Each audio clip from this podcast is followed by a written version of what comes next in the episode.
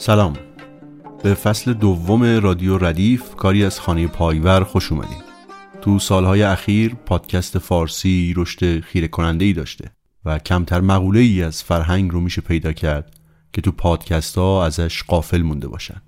موسیقی کلاسیک ایرانی هم از این حرکت سهمی برده و پادکست های متعددی به جنبه های مختلف اون پرداختن.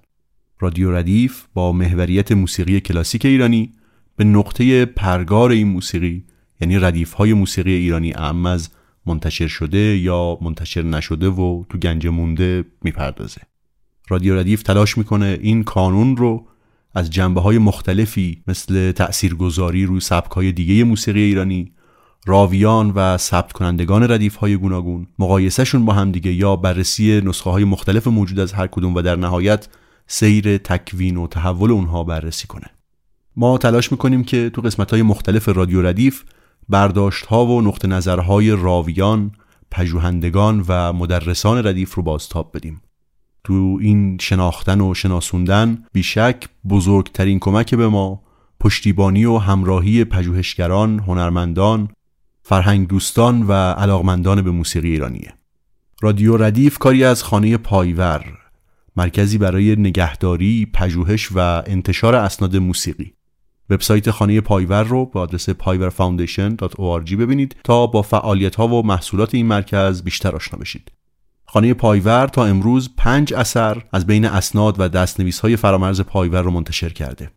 هنگام می، راز و نیاز، شب نیشابور، افتخار آفاق و قطعی برای ستار و ارکستر. دو اثر دیگه هم به زودی منتشر میشن دو قطعه لیلا خانم و زلفای یارم از مجموعه ترانه های بیرجندی برای خرید این آثار به وبسایت خانه پایور برید. با ثبت نام توی وبسایت می‌تونید بعد از هر خرید 10 درصد از مبلغ خریدتون رو به کیف پولتون برگردونید و تو خریدهای بعدی از اون استفاده بکنید. با این مقدمات بریم سراغ فصل دوم از رادیو ردیف.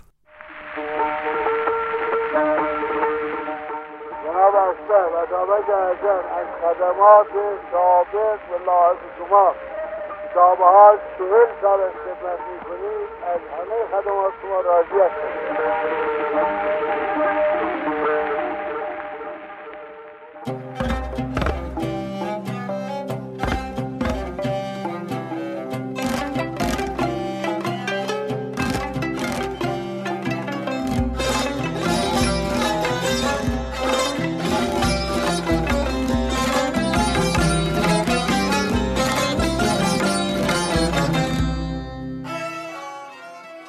سلام. من محمد رضا شرایلی هستم. در قسمت دوم از سری جدید پادکست های رادیو ردیف قرار شد مروری داشته باشیم بر تاریخچه حضور فونوگراف در ایران. در قسمت قبل نخستین اختراع بشر برای ضبط و پخش صدا یعنی دستگاه فونوگراف رو معرفی کردیم و گفتیم چطور به وسیله اون صدا روی استوانه های مومی ضبط و پخش می شده. همونطور که پیشتر ذکر شد در سال 1887 میلادی ادیسون دستگاه فونوگراف با استوانه مومی رو به ثبت رسوند و این دستگاه دارای همهگیری قابل توجهی در جهان شد. استوانه های زیادی از اون سالها به بعد در دنیا ضبط شده که امروزه میراث صوتی مهمی برای اقوام و ملل مختلف به حساب میاد. اما نخستین سندی که نشان از مواجهه ایرانی ها با فونوگراف داره مربوط به سفر سوم ناصرالدین شاه قاجار به اروپا است. اگرچه که اعتماد و سلطنه هم در معاصر و آثار خودش به آمدن دستگاه فونوگراف یا حافظ الاسواد در دوره ناصری اشاره می‌کنه. اما از اون دقیق تر اشاره خود ناصر شاه در یادداشت‌های سفر سومش به اروپا.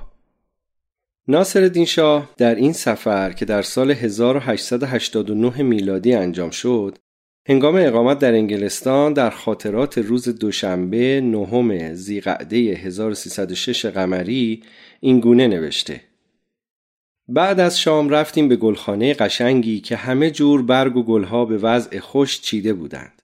در مراجعت در یک کریاس راه بلند که سقف بسیار بلندی دارد و چراغ زیاد روشن کرده اند صندلی به جهت ما گذاشته نشستیم. بعد یک شخص که صاحب فونوگراف است آمد جلوی ما ایستاد و خطبه مفصلی در تعریف فونوگراف خواند. از اهل آمریک است. ملکم ترجمه کرد. بعد فونوگراف را وسط مجلس حاضر کرد. معلوم شد این نوع فونوگراف غیر از فونوگرافی است که در تهران ما داریم. هم آسانتر و سهلتر است و هم صدا را بهتر پس می دهد.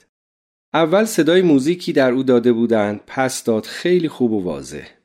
بعد حرف زدند. همانطور پس داد. به مهدی خان آجودان مخصوص گفتم توی فونوگراف حرف بزند. دو شعر حافظ خواند که این است. اگرچه باده فرح بخش و باد گل بیز است به بانگ چنگ مخور می که محتسب تیز است. سراحی و حریفی گرت به دست افتد به عیش کوش که ایام فتن انگیز است.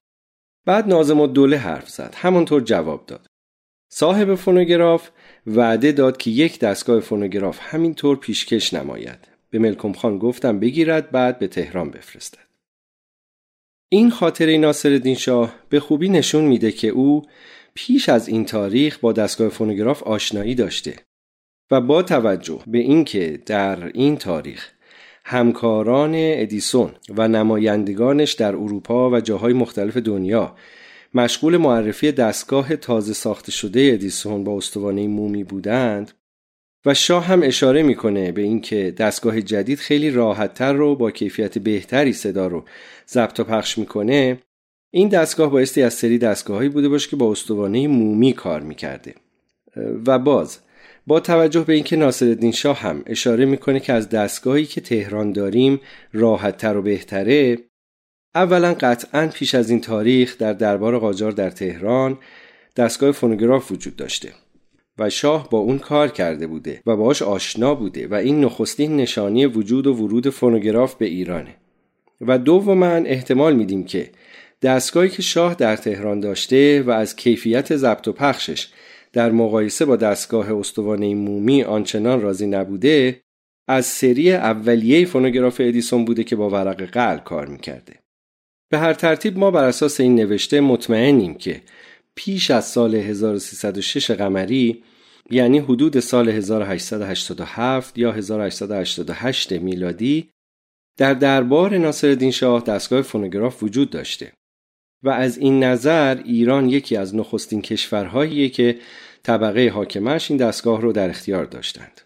اما متاسفانه تا الان از استوانه های دوره ناصرالدین شاه و صداهای ضبط شده اون دوره چیزی به دست نیومده. به هر حال امیدواریم که یک روز این صداها پیدا بشه و بازیافت بشه.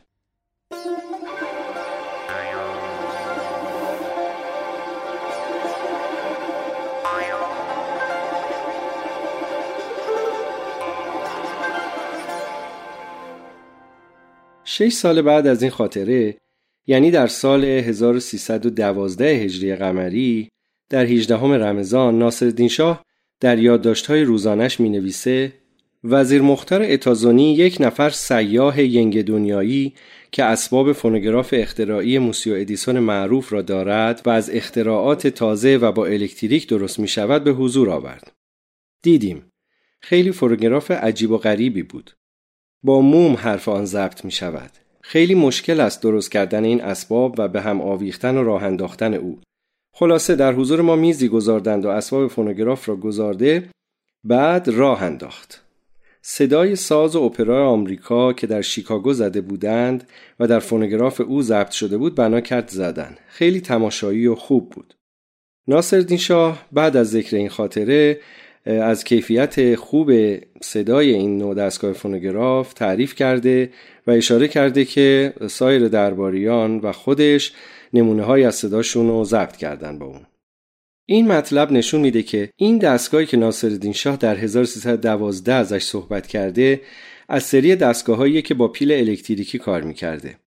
اگر خاطرتون باشه به این موضوع در قسمت قبل پرداختیم.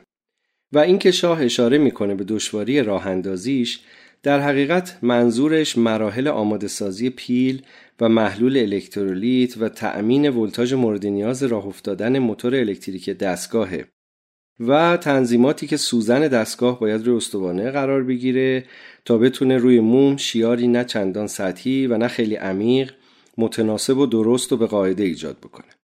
باز در همون سال در 27 شوال 1312 قمری در یادداشت‌های روزانه ناصرالدین شاه می‌خونیم شیخ الاسلام شیراز را صدر اعظم به حضور آورد.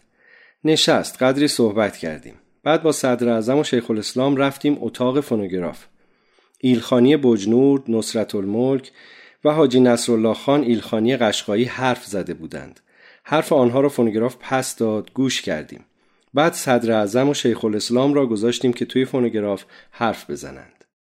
این یادداشت ها نشان از وجود ضبط های متعددی از صدای رجال دوره ناصری در استوانه های فونوگراف داره. چرا که خود شاه هم علاقه وافری به تکنولوژی های جدید داشت. خودش عکاس خوبی بود و سیستم عکاسی دربارش هم سیستم نظاممندی بود و در ثبت و ضبط لحظات و رخدادهای دوروبرش ید طولایی داشت کما اینکه با آمدن فونوگراف حتی شاه یک اتاقی رو برای ضبط و پخش صدا و کار با این تکنولوژی در کاخ ترتیب داده بود و اسمش رو گذاشته بود اتاق فونوگراف. بنابراین با توجه به شناختی که از روحیه ناصرالدین شاه داریم و اساسا تجدد طلبی و علاقش به تجربه این تکنولوژی های جدید قطعا باید نمونه های متعددی استوانه فونوگراف از دوره ناصری در دربار ضبط شده باشه. ولی متاسفانه همونطور که گفتیم تا این تاریخ نمونه از اونها پیدا نشده. اما قدیمی ترین نمونه استوانه فونوگرافی که تا الان از ضبط های ایرانی در دوره قاجار پیدا شده مربوط میشه به ضبط موزیک نظامی فوج مخصوص در شوال 1315 قمری یعنی کمتر از دو سال بعد از کشته شدن ناصرالدین شاه. فوج مخصوص یکی از افواج نظامی بود که زیر نظر کامران میرزا نایب السلطنه پسر ناصرالدین شاه اداره می‌شد. و طبق اسنادی که موجوده می‌دونیم که نایب سلطنه هم با دستگاه فونوگراف آشنایی داشته و هیچ بعید نیست که این استوانه توسط او یا افرادی در دستگاه او ضبط شده باشه. این اثر نفیس حاوی قطعی از یک دسته موزیک نظامی است که با سازهای بادی نواخته شده. و خب از خوشبختی های زندگی من این بوده که تونستم در طول عمر حرفه تا حالا چند مجموعه استوانه فونوگراف ضبط خصوصی و از جمله همین استوانه رو پیدا، معرفی و بازیافت بکنم. این صدا قدیمی ترین صدای ضبط شده است در ایران که تا الان پیدا و بازیافت شده.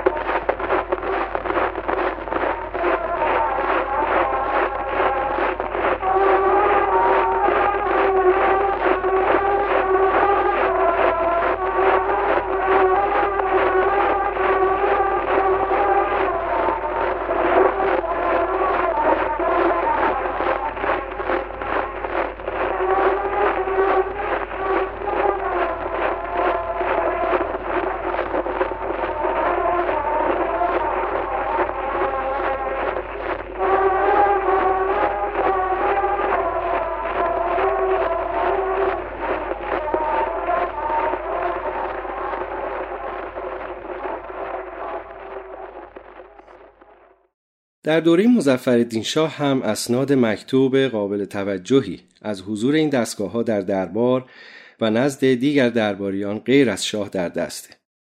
به عنوان مثال خود مزفر شاه، نایب السلطنه کامران میرزا، عزیز و سلطان ملیجک دوم، دوست محمد خان معیر الممالک، احتمالا مصطفی الممالک و دیگران کاملا با این دستگاه ها آشنا بودند و قطعا خودشون هم آثاری رو با اون ضبط کردند.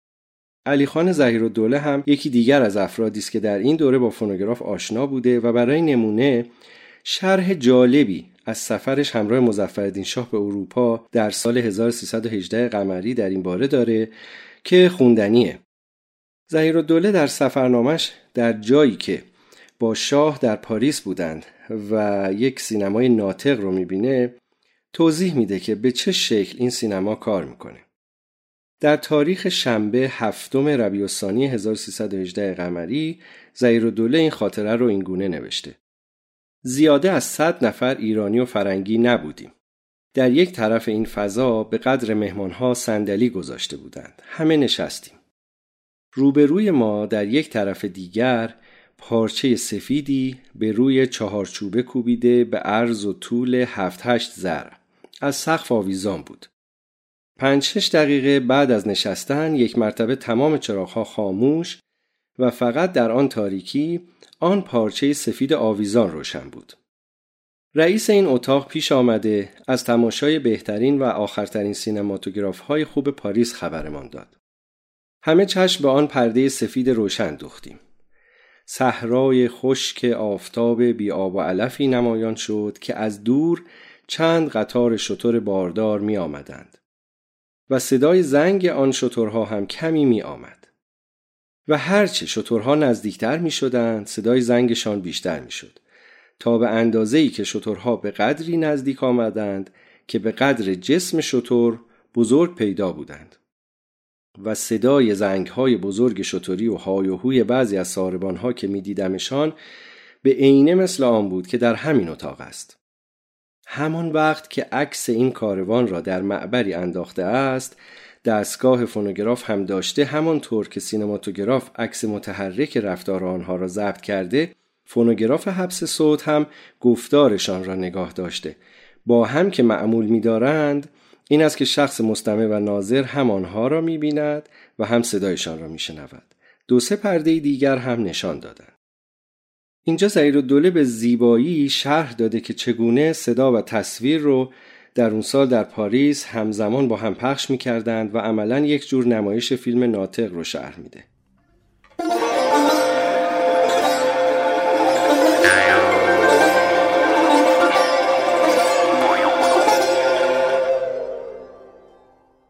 زهیر دوله در همون سفر در پنجم جمادی الاول یادداشت می‌کنه از بالاخانه نواب موثق الدوله باغچه ای را که جلوی هتل ما مرتب و مزین چمن و گلکاری کرده اند خیلی تماشا کردم و حز کردم. در همان منزل نواب موثق الدوله اول شب عباس خلی میرزای ناصر الممالک فونوگراف آورد و خواهش کرد پیانو زدم. دو لوله پر کرده دوباره گوش کردم خودم خیلی خوشم آمد. شخص مزفر شاه بارها و بارها در خاطرات و یادداشتهاش به داشتن این دستگاه و ضبط صدا باشون اشاره می‌کنه و یک عکس جالب هم از مزفر شاه وجود داره که در التزامش چند نفر ایستادند و چند دستگاه فونوگراف در سایزهای مختلف با لوله های بزرگ و کوچیک جلوش قرار گرفته. هم لوله ها و هم دستگاه ها رو لب یک ایوونی چیدن و اونها رو به نمایش گذاشتن و با حضور خود شاه ازشون عکس انداختند. این عکس در آلبوم خانه کاخ گلستان وجود داره و خودش سند مهمی از وجود فونوگراف و استفاده از اون در دربار مزفردین شاهه. مزفردین شاه در اواخر خاطرات سفر دومش به اروپا در سال 1320 قمری این گونه می نویسه. چیز غریبی که تعجب کردیم این بود که از مفخم و دوله وزیر مختار مقیم ینگ دنیا فونوگراف خواسته بودیم که سیلندر او به قدر یک فشنگ باشد. حال فونوگراف را خریده است. صورت فرستاده 400 تومان خریده. در صورتی که ما خودمان فرنگستان که بودیم یک فونوگرافی خیلی بزرگ و خوب را در 80 تومان خریدیم. اگر می دانستم که 400 تومان قیمت این می شود هرگز نمی خریدیم. ولی چون خودمان فرمایش داده بودیم فرستاده بود دیگر نمی‌شد پس بدهیم. به همین ترتیب مزفردین شاه در راه بازگشت از این سفر وقتی که به رشت می‌رسند در روز هفتم رجب 1320 قمری می نویسه صبح موزیکانچی ها آمدند کنار دریا موزیک زدند. یکی دو تا سیلندر فونوگراف گرفتیم. این اسناد هم نشون دهنده اینه که در دربار مظفری فونوگراف بیش از پیش رونق داشته و انواع مختلفی از اون وارد شده بوده. از جمله اسناد مهمی که از ضبط صدا در دوره مظفرالدین شاه روی استوانه‌های فونوگراف خبر میده یادداشت‌های عارف قزوینی، شاعر، ترانه‌سرا، تصنیفساز و خواننده مشهور دوره قاجاره. عارف در خاطرات دوره جوانی خودش دیداری رو شرح میده که به حضور مظفرالدین شاه می‌رسه و اونجا آواز می‌خونه. خلاصه این خاطرات چنینه. صحبت من به گوش شاه رسید. از سفر فرنگ در میان آن همه اسباب که خریده شده و از دنبال آورده بودند چندین گرامافون بزرگ و کوچک بود. شاهزاده و عطابک قرار شد مرا به حضور اعلی حضرت همایونی مشرف کنند که پس از تشرف یک دو لوله هم گرامافون پر کنم. مرادخانی بود تارزن خلوت. از طرفی شخص دیگری مشغول زدن نیمبانه بود. خود اعلی حضرت هم پیانو می‌زد. پس از معرفی جعبه فونوگراف با همه بیهسی که از او مشاهده می‌شد بعد از خواندن یک دو غزل همچو کردم از این خواندن بعدش نیامده است امر کرد 500 تومان به من بدهند. این نوشته سندیه که نشون میده عارف در حضور مزفردین شاه آواز خونده و احتمالا باید چند استوانه هم از صدای او در دربار ضبط شده باشه. ولی تا الان متاسفانه نمونه صدایی از عارف روی استوانه ها پیدا و شنیده نشده. گرچه عارف ابتدای این خاطره صحوان به نام گرامافون اشاره می‌کنه ولی وقتی پر کردن لوله و بعد نام دستگاه فونوگراف رو میاره مسلمی که منظورش استوانه فونوگراف بوده. کما اینکه دستگاه گرامافون اساسا قابلیت ضبط در هر مکانی رو نداره و نیازمند استودیو و تمهیدات فنی ویژه‌ایه که به سادگی میسر نیست. بنابراین فقط دستگاه فونوگراف بوده که در اون زمان می‌تونسته چنین قابلیتی برای ضبط صدا در هر مکان دلخواه داشته باشه.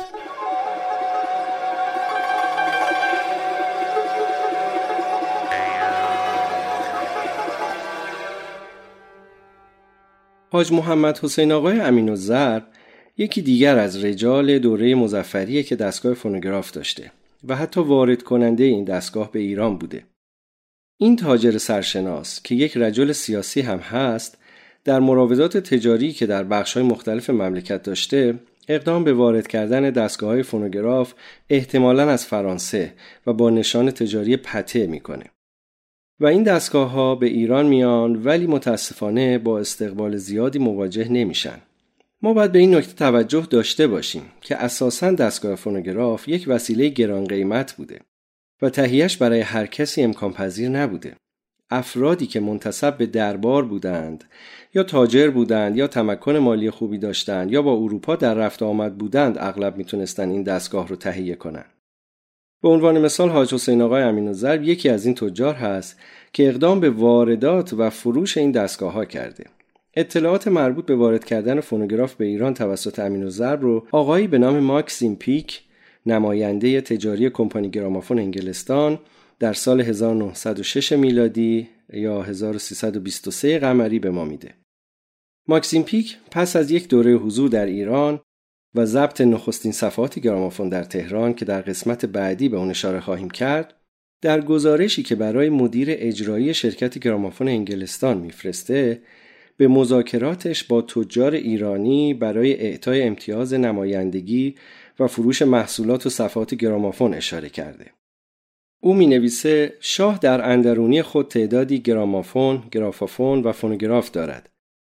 برادر شاه نایب السلطنه نیز به همچنین که آنها را به صاحب این قلم نشان داد. در منزل اطرافیان شاه نیز از این دستگاه ها به چشم می‌خورد. گرامافون و ابزارهای مشابه در اندرونی یعنی محل زندگی زنان و فرزندان نگهداری می شود. من همچنین با حاج حسین آقا امین و ضرب هم که ثروتمندترین تاجر ایرانی است ملاقات کردم. او تازه از اروپا بازگشته بود و به دعوت من به هتل آمد و صدای گرامافون را شنید. او در سراسر ایران شعبه ای دارد و در تمام زمینه های تجاری فعالیت می کند. او کسی است که فونوگراف را به ایران آورده اما گویا زیاد موفقیتی به دست نیاورده است. مثل اکثر مردم او از تولید صدای بسیار ضعیف و بدی که فونوگراف دارد ناراضی است. قبول دارد که گرامافون بسیار بهتر است و پیشنهاد نمود که یک شرکت در تهران تأسیس و صدای زنان و مردان را ضبط کند. اسنادی در موزه صنعت برق ایران وجود داره که متعلق به خاندان حاج حسین آقای امین و در بین اونها دستگاه های فونوگرافی هم به چشم می‌خوره. خوشبختانه تعدادی استوانه ضبط شده در اون مجموعه هست تعدادی اروپایی و تعدادی هم ایرانی و باز من این بخت رو داشتم که در سال 1387 با مساعدت مسئولین وقت اون موزه خانم های یزدانی و حبیبی زاد روی اون استوانه ها کار کردم و تونستم اغلبشون رو بازیافت کنم که البته شرح کامل اون پژوهش هم در مقاله مفصلی یک سال بعد به چاپ رسید و امروز در دسترس هست.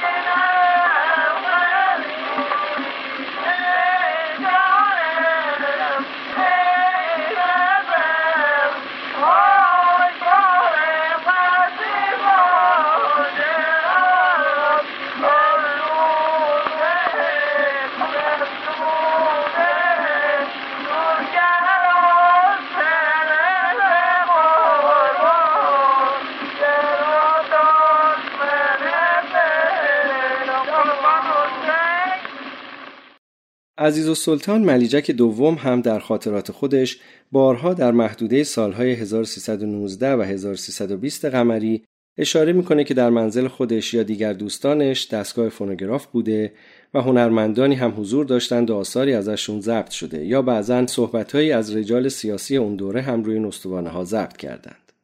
یکی از مجموعه های مهم فونوگراف از دوره مزفری که تا حدی شناخته شده است مجموعه دوست محمد خان معیر الممالکه. دوست محمد خان داماد ناصرالدین شاه بود و از رجال خوشنام دوره ناصری و مزفری به شمار میره. او علاوه بر ضبط صدا عکاس خیلی خوبی هم بود و مجموعه های عکس قابل توجهی از این خانواده هم به جا مونده. در خصوص ضبط صدا با فونوگراف هم دوست محمد خان از جمله افرادی است که تعداد قابل توجهی استوانه در دوره حیات خودش ضبط کرده. پسر ایشون دوست علی خان معیر در خاطرات خودش مفصل از دستگاه فونوگراف پدر صحبت کرده و از اینکه هنرمندان بزرگی مثل آقا حسین قلی، سرور الملک، سما حضور و نایب استالله در منزلشون رفت آمد داشتند و پدر ایشون یعنی دوست محمد خان از آواز و ساز اونها آثاری ضبط کرده. خوشبختانه در دهه 1330 شمسی روانشاد دکتر ساسان سپنتا با پسر دوست محمد خان یعنی دوست علی خان به واسطه استاد خالقی آشنا میشن و شروع به پژوهش بر آثار ضبط شده روی فونوگراف های ایشون می‌کنه. خوشبختانه تعدادی از اونها رو بازیافت می‌کنند و اولین بازیافت و پژوهشی که بخوایم راجع به دستگاه فونوگراف در ایران و ضبط خصوصی دوره قاجار نام ببریم عملا همین فعالیت پژوهشی دکتر سپنتا در دهه سی شمسی است. شرح نسبتا مفصلی از روند کار رو در کتاب ارزشمند خودشون با نام تاریخ تحول ضبط موسیقی در ایران آوردند که خوندنیه. قدیمی ترین این استوانه ها به سال 1316 قمری برمیگرده که صحبت های خود دوست محمد خان الممالک، همسرشون اسمت الدوله و دیگر رجال این خاندانه. از اون سال به بعد نمونه هایی از ساز و آواز هنرمندان مطرح دوره قاجار توسط معیر ضبط شده که اسناد بسیار ارزشمندی هستند. از فونوگراف های ضبط شده در مجموعه معیر الممالک باید به نواخته های سنتور محمد صادق خان سرورالملک اشاره کنیم که این استاد به دلیل بیماری و کهولت سن در سنوات بعد که دستگاه گرامافون به ایران میاد متاسفانه اثری ازشون ضبط نشده و چند سال بعد هم درگذشتند. همچنین سنتور سما حضور پدر حبیب سماعی، نی نایب اسدالله، تار و آواز آقا حسین قلی و دیگر هنرمندان مطرح دوره قاجار که اغلب در دستگاه درباریان صاحب نام و زینفوز رفت آمد داشتند و بعضا توسط اونا حمایت می شدن ضبط شده. خانواده های دیگری هم از رجال و ثروتمندان دوره قاجار سراغ داریم که دستگاه فونوگراف داشتند. به عنوان مثال شازده جهانگیر میرزا حسام السلطنه مراد فونوگرافی در منزلش داشته که سید حسین تاهرزاده استاد آواز مشهور از اون دستگاه به عنوان نخستین معلم آواز خودش یاد می‌کنه. به این ترتیب که با اون دستگاه صداش رو ضبط می‌کرده و بعد گوش می‌داده و معایبش رو اصلاح می‌کرده. دکتر ساسان سپنتا به خانواده فاتح الملک اشاره می‌کنه که اون خانواده هم استوانه هایی رو در اختیار داشتن. به عنوان مثال در اون مجموعه آواز سید رحیم اصفهانی و حاجی تاج نیشابوری وجود داره که دکتر سپنتا اینها رو در همون سالهای دهه سی و چهل بازیافت کرده بودند. ولی متاسفانه هیچ وقت این آثار بازیافت شده منتشر نشد و در اختیار پژوهشگران قرار نگرفت.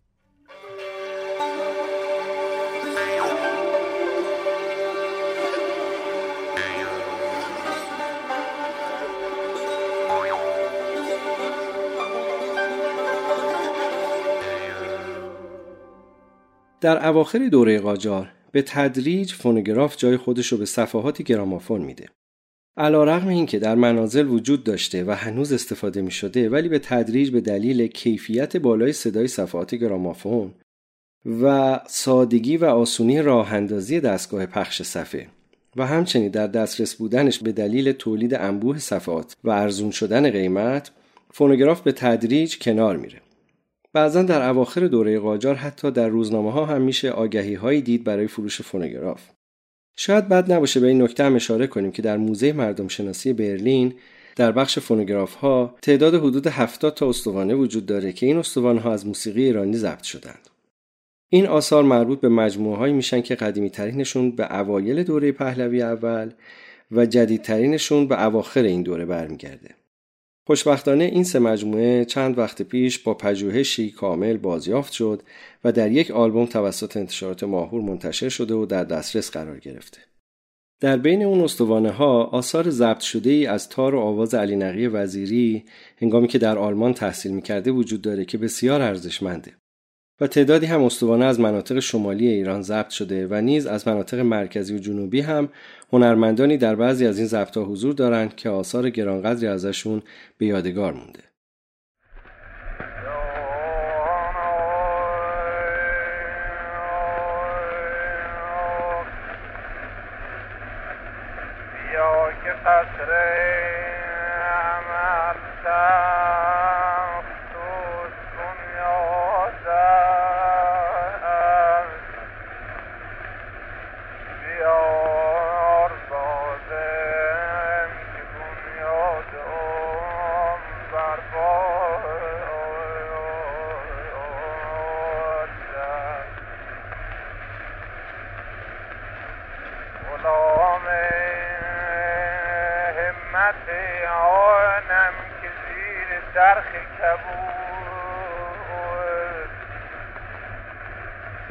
هر چه رنگ تعلق پذیرد.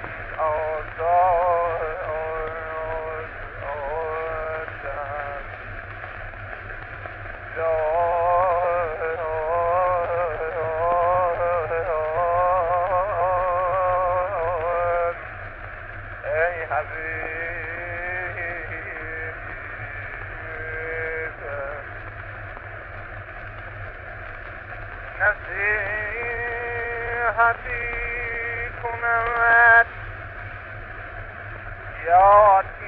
این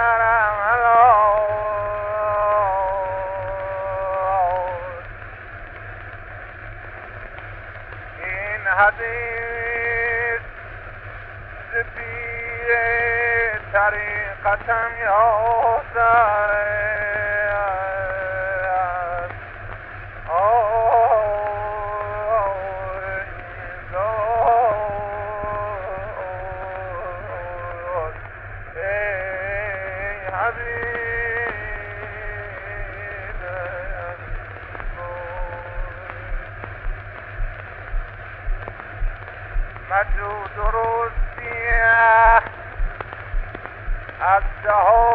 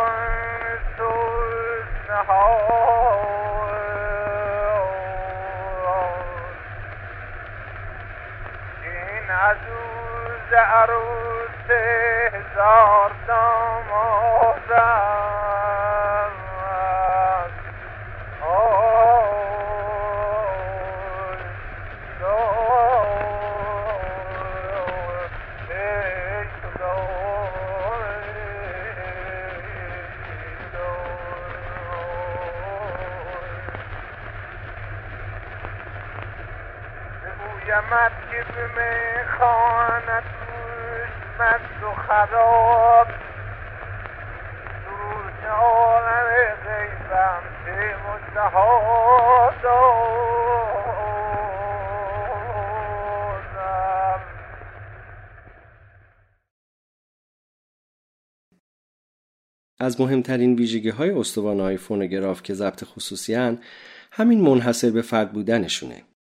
یعنی اگر امروزه یک لوله فونوگراف ضبط خصوصی از موسیقی ایرانی یا صحبت درباریا در دوره قاجار پیدا بشه اون استوانه قطعا همون شیعیه که صد و اندی سال پیش توسط صاحب دستگاه فونوگراف یا کسی که کار ضبط رو انجام می‌داده روی دستگاه قرار گرفته و در مجاورت یکی دو متریش هنرمندان یا افراد سرشناسی نشستند و صدا و آواز و سازشون رو اجرا کردن و در اون استوانه ضبط شده.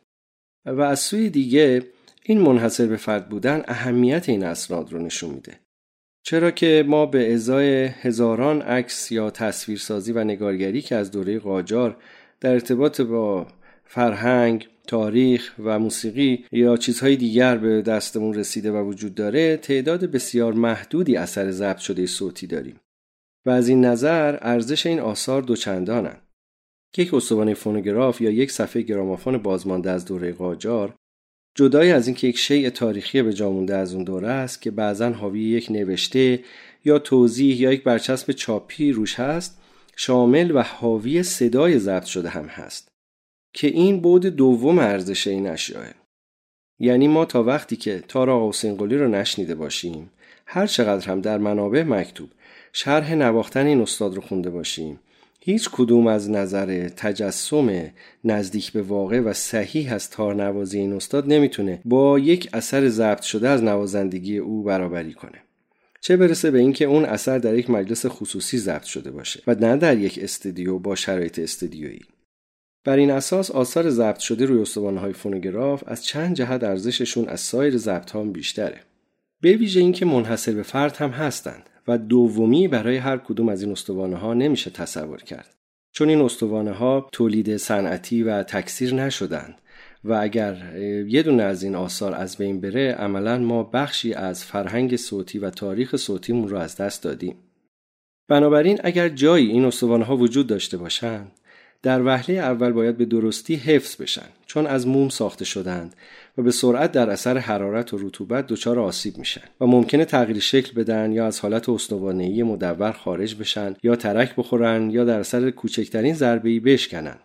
به ویژه کپک زدگی از شایع‌ترین مشکلات این اشیاء تاریخیه که در این صورت به سختی میشه اون کپک رو زدود و تأثیری که روی سطح استوانه که در حقیقت همون صدای ضبط شدهش هست می‌گذاره عملا تاثیر سوئیه که به این راحتی قابل ترمیم و اصلاح و بازگشت نیست و ممکنه بخشی از صدا رو کاملا از بین ببره. این استوانه ها با ضربه کوچکی میشکنن و از هر نظر شرایط ویژه‌ای برای نگهداریشون باید لحاظ بشه. جدای از اینکه بازیافتشون و استخراج مجدد صداشون هم با توجه به دستگاه های فرسوده معدودی که امروزه در ایران هست و اغلب دچار معایبی هم هستند باید با حساسیت خاصی صورت بگیره. نمونه دستگاههایی در همه جای دنیا به ویژه در اروپا و آمریکا ساخته شده که برای بازیافت صدای نستوانه ها به کار میره. اساس کارشون شبیه همون فونوگراف ادیسونه ولی هدی که باید صدا رو استخراج بکنه از تکنولوژی استفاده می‌کنه که به روزه و بعضا حتی با تکنیک خانش لیزر و روش غیر تماسی قابل خوندنه تا کمترین آسیب به سطح استوانه برسه. بر تقدیر چون این استوانه ها اولین اسنادی هستند که صدای ضبط شده روشون حفظ شده نگهداری و بازیافتشون به ویژه برای استحصال مطلوب آثار صوتی که روشون ضبط شده از اهمیت بالایی برخورداره.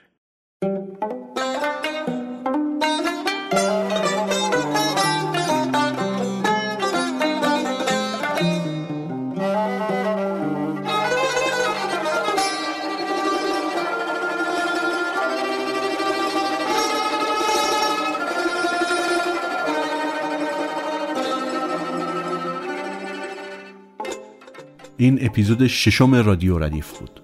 ممنون از شما که رادیو ردیف رو میشنوید و به دیگران هم و به دوستاتون معرفی می‌کنید. رادیو ردیف کاری از خانه پایور مرکزی برای نگهداری، پژوهش و انتشار اسناد موسیقی. این مرکز کارش رو با آثار و اسناد باقی مونده از استاد فرامرز پایور شروع کرده. خانه پایور تا امروز پنج اثر از میان اسناد و دستنویس های فرامرز پایور منتشر کرده. هنگام می، راز و نیاز شب نیشابور افتخار آفاق و قطعی برای ستار و ارکستر. دو قطعه لیلا خانم و زلفای یارم هم از مجموعه ترانه های بیرجندی به زودی منتشر میشن. تو این مجموعه ها نوتنویسی های استاد پایور برای این قطعات تحت نظر افراد خبره بررسی شدن با نسخه های صوتی این آثار مقایسه شدن و به صورت خیلی منزه و شکیل به صورت پارتیتور به همراه پارت های جداگانه برای هر ساز چاپ شدن.